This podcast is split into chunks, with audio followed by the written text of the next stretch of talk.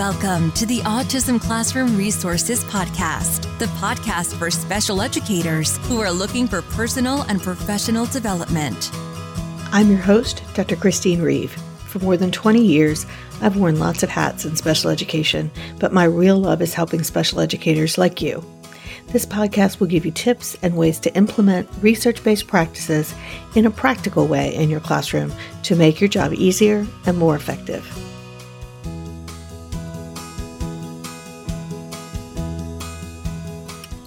In my last episode, I talked about the underlying principles of behavior and some things that we need to know about how behavior happens and why it continues. So, in this episode, I'm going to talk about how we can get started preventing the behaviors from happening in the first place. Because that's one of the wonderful things about this approach to behavior. When you focus on the form of the behavior, you have to wait until it happens in order to respond to it to make any changes. But when you focus on the function of the behavior, you can do tons of things to prevent the behavior from happening. And your teaching can be so much more effective when you do it because you can teach replacement skills when the student isn't engaging in that behavior, which means that he isn't in crisis. Because let's face it, when the student is displaying problem behavior is not really our ideal teaching moment. Our ideal teaching moment is when he's calm and quiet and open to instruction. So I'm going to focus on the things that we can do to prevent behaviors. And then in future podcasts, I will talk about how we can address behaviors when they continue beyond some of these points. So let's get started.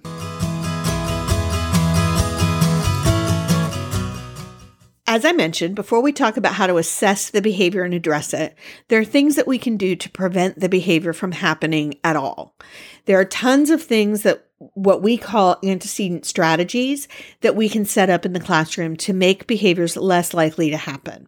And those are what we're really going to focus on today is how do we set up a behaviorally supportive classroom? That is, how do we set up a classroom that supports appropriate behavior and discourages negative behavior? But as an aside, you can also teach more appropriate behavior that serve common functions to prevent challenging behaviors from occurring and from escalating.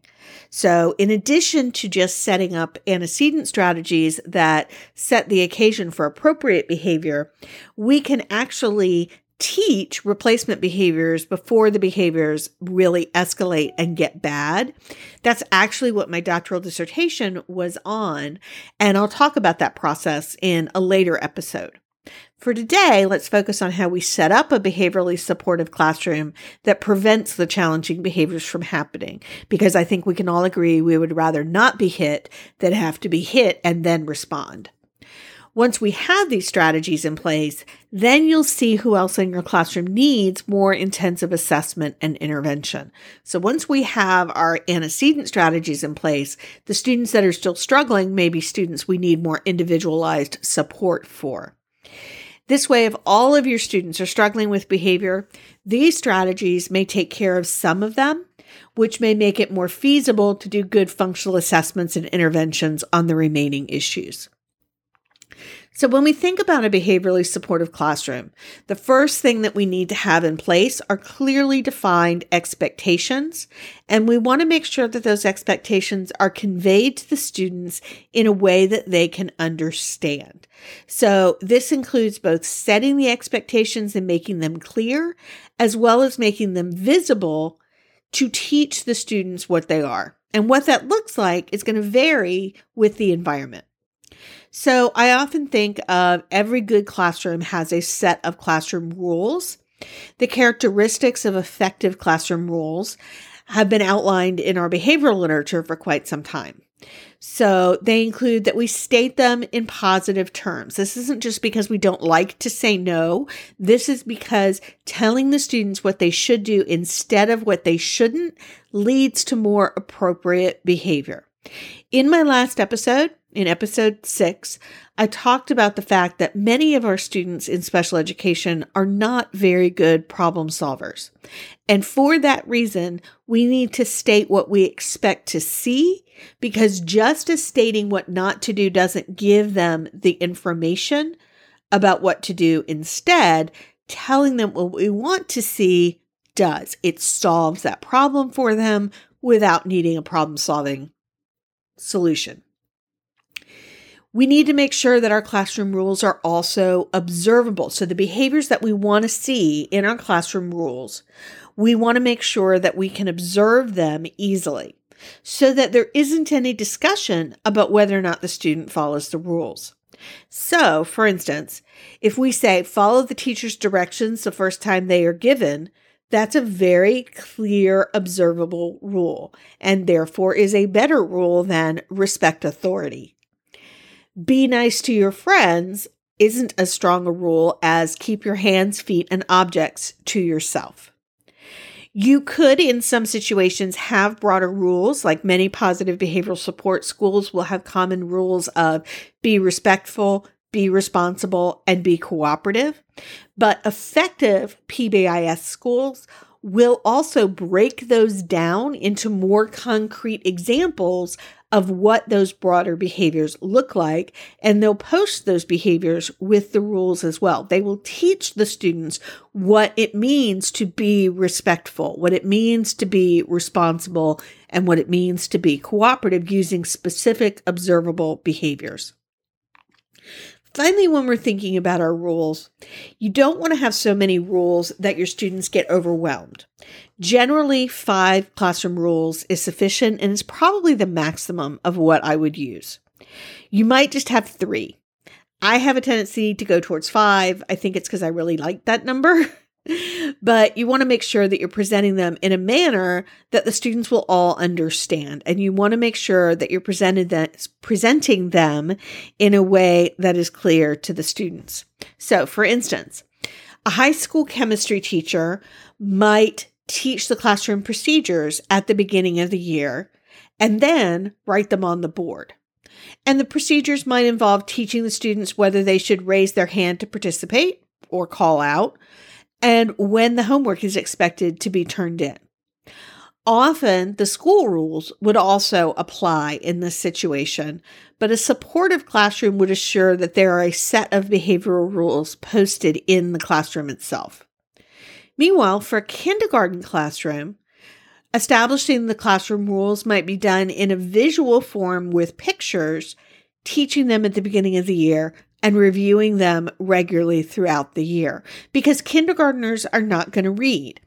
I once did a presentation for a school where we were going to be including more students in general education. And so I was talking to gen ed teachers and I talked about the fact that we need to make sure that our rules and our classroom schedules are understandable to our students. We don't want it to be something that they can't access.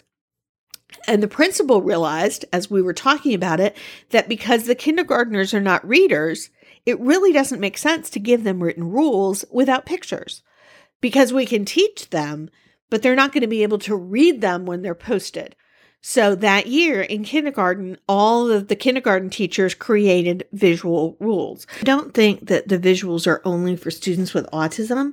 They're really very helpful for a wide variety of students, particularly any who are not good readers. So even if you're teaching a special ed class in another disability, visual rules can be a really helpful tool. And you can grab a free copy of a visual set of rules in my free resource library. Just go to autismclassroomresources.com slash episode seven for the link and to sign up for the resource library and grab the rest of your printables. The second thing that behaviorally supportive classrooms have are clear routines and procedures. The more consistency of routines throughout the day, the better. We all like structure. There's a reason that TV networks don't change their TV schedule and show the same show at different times and days every week.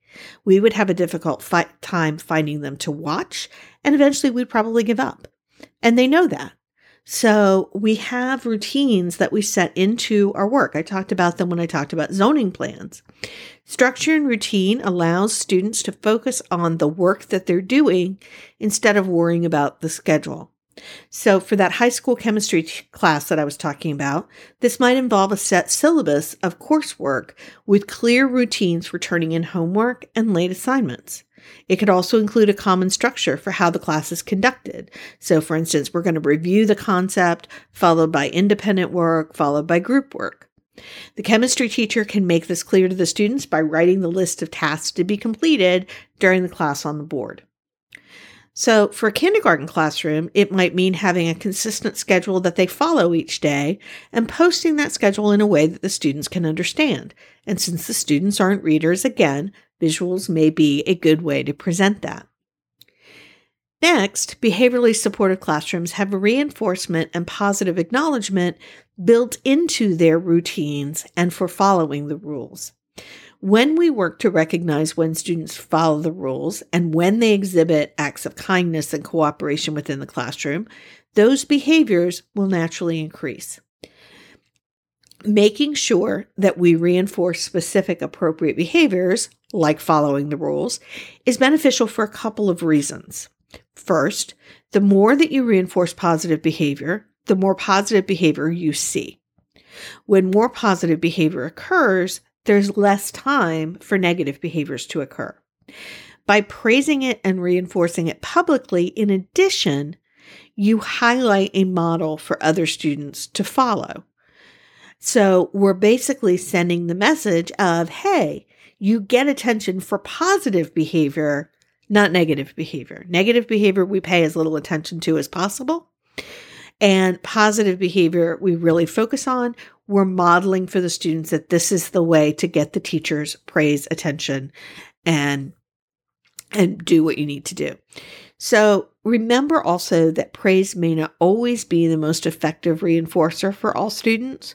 So sometimes we need to tie other reinforcers to the behavior in some way and that may be helpful. So, for instance, we had a student who was very attention seeking, but praise was not enough to be reinforcing for him. So, he had a token system that when he earned all of his tokens, the classroom would just stop for a few seconds and we'd all sing for He's a Jolly Good Fellow. So making him the center of attention for the whole classroom was really reinforcing and it actually managed to compete with the negative reaction and chaos that he caused in the classroom with his negative behavior. So he got a strong reaction and strong attention for appropriate behavior. And then we tried to minimize it for the negative behavior.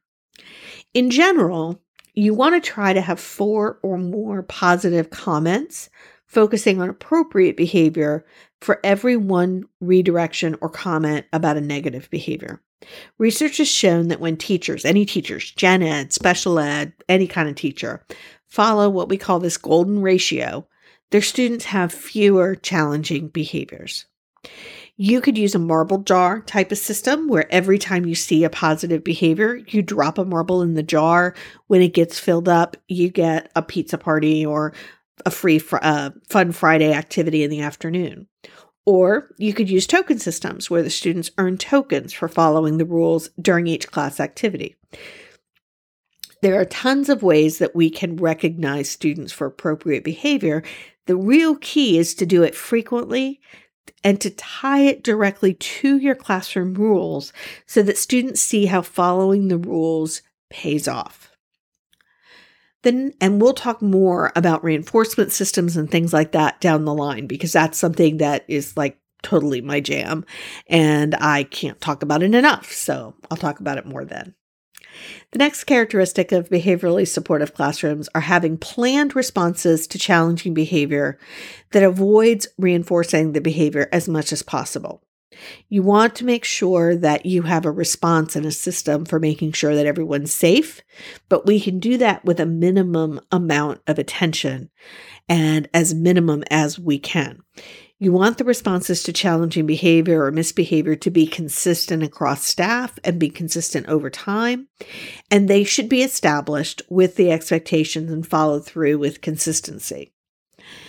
Just be careful that if you have a behavior management plan in place, that students have an opportunity to win in the system and that they can't dig themselves into a hole that they can never recover from.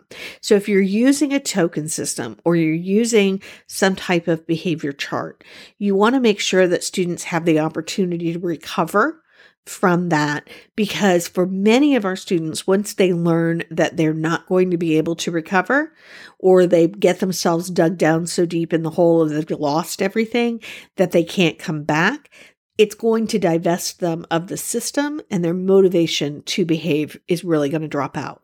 So you want to be really careful about that. We'll talk more about that when we talk about classroom management systems. For what you should do when we're redirecting behavior, you want to try redirecting to the appropriate behavior as much as possible. So we want to try to focus on the positive that we want to see instead of the negative. For instance, don't just tell a student to stop running, tell him what you want him to do instead. Please walk in the hallway. Redirect to something. Rather than saying stop hitting, try redirecting to want, what you want him to do that might be incompatible with hitting. Pick up your pencil and get to work, please. This keeps you from highlighting the negative behavior for the class. Research tells us that teachers who comment frequently on negative behavior have more negative behavior rather than less. And I know that seems counterintuitive, but it's important because that's what gets the attention. If you are paying attention to the negative behavior, you're holding that up to the class to see and saying, look, this is how you get me to respond. If you do that for the positive behavior, you're sending a better model. If you need to provide a consequence for a behavior based on your behavior management procedures, try to do it under the radar rather than publicly. Think about it. You don't want your principal to come in in front of your class or in the teacher's lounge and tell you everything that's wrong with what you're doing in your classroom. You would not like that. People don't like to be publicly shamed. It really is not an effective strategy. Students who are publicly shamed on a regular basis by being called out for their negative behavior are actually more likely to become less invested in the class and act out more frequently.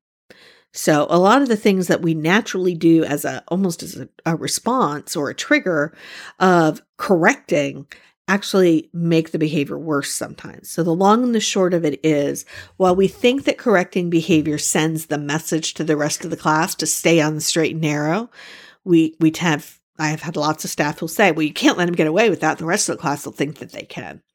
It actually increases the negative behavior of the whole class and it can severely negatively impact the behavior of the student who's often the focus of the negative attention. Another thing that behaviorally supportive classrooms do is to differentiate the responses to behavior based on the needs of the students. I know it's a shocking idea, but all the students in your classroom are not the same. Consequently, they don't all need the same type of reinforcement or the same type of consequences to behave. So many times I have had teachers who will say they have to do the same thing for all the students to be fair. But in reality, that's not really fair. And it's not what we teach children are fair either. Uh, there's a great lesson on teaching the understanding of fair not being the same as equal on Pinterest. And it involves having a student who needs a band aid. So then you go around to everybody else in the class and everybody needs a band aid. And the kids are likely to say, I don't need a band aid. Uh, which presents an opportunity to talk about the fact that just because one student needs something doesn't mean another one does. So I wouldn't give a band aid to somebody who didn't need it, but he might need something else. Just because Sarah wears glasses doesn't mean everyone in the class needs glasses. And Bobby wears contacts. So even though it looks like Bobby doesn't need glasses, his need may be a little less visible than Sarah's. So while this lesson does take some instruction with students, it's a lifelong lesson that is important for them to learn because it makes a huge difference in how you react to things that happen in the real world in which things are not equal. If you want to think about fair, you have to think about what the students need. In the end, if the students are getting what they need, that's what matters. Tommy needs more help in math, but Maisie needs more help in writing. You wouldn't give them equal types and amounts of instruction across those subjects because you know that we have to differentiate instruction to reach all of our students. And remember that in episode six, I talked about how all behavioral needs to be taught. Therefore, we need to differentiate our behavioral instruction just like we do all the other kinds of instruction that we differentiate. So, some students are going to need more reinforcement. Some students are going to need more frequent reinforcement. Some students won't need reinforcement as often to stay on track. So, allow your system, whatever your classroom management system is, to account for these individual differences to manage the behavior of everyone in the class. And finally, Behaviorally supportive classrooms keep students actively engaged in activities for learning throughout the day. I've said it before, I've said it on social media, I say it all the time, I've said it a million times. Downtime is not your friend. The more that you can avoid downtime, the more progress your students make and the fewer challenging behaviors you will see. So look for strategies that promote engagement with all students. You could use something like response cards if you're in a gen ed class. In using response cards, students answer by holding up their fingers or showing a card to answer a question, or they do their math problem on a dry erase board and every single one of them does it and holds it up to be checked and shows them to the class. That allows every student to answer every question instead of raising their hand and being called on or only having one student come to the board and do a problem while the others watch, most of our students, particularly those who receive special education, are not le- good learners by watching other people do the thing that they are struggling with. They learn more by practicing. So the more practice they have, the better, but also the more engaged they stay. Center based activities can be another way to keep students actively engaged. So, the use of independent work systems as a center might keep them more engaged in maintenance tasks during that time in the classroom for a student with special needs. In general, if the students are having fun, they're also more engaged. So, the more that we can make our activities engaging and interesting for them, the more engaged they'll be. The more engaged they are, the less problems we will have. So, whatever way you can keep students engaged and not waiting around in the classroom, the more progress they make and the less behavior problems you have. So, let's recap really quickly the things that you want to do to have a behaviorally supportive classroom. You want to have clearly defined expectations that are conveyed to the students in a way that they understand. You want those to be concrete and observable. The next thing is you want to have clear routines and procedures, and you want to teach those procedures at the beginning of the year or whenever it is that you add them into your classroom. And you want those routines and procedures to be consistent. Next, you want to make sure that you've got reinforcement and positive acknowledgement built into your routines and rules for following them. Students will learn more when you're reinforcing the appropriate behavior and minimizing attention to the negative behavior. You also want to make sure that when you are responding to challenging behavior, that you're redirecting to the behavior that you want to see and focus on the positive. We redirect to an appropriate behavior rather than away from a negative behavior. You want to highlight the appropriate things for the model for the students. And finally, we differentiate responses based on the needs of the students. That's how we provide differentiated behavioral instruction. And we want to keep our students as actively engaged in learning activities throughout the day because it leads to more progress and fewer problem behaviors. I hope that gives you some ideas about wh- things you might want to tweak in your classroom or think about changing in your classroom, or maybe it's just reinforce things that you already do in your classroom. I would love to hear about it hop over to our free Facebook group at specialeducatorsconnection.com. And that will allow you, if you're not part of the group, you can join, answer the questions and join and share with us if this is something that was meaningful for you or if you have suggestions. Thank you so much for joining us for this episode of the Autism Classroom Resources Podcast. If you enjoyed this, I would love it if you would subscribe on your podcast platform. And I'd love it if you'd hop over to iTunes and share a review of your thoughts and share it with a friend. That really helps to get the word out there if you feel that this is something that people could make use of. And if you have suggestions for more podcast episodes, definitely share that with me as well. Thank you so much, and I hope you'll be back next week.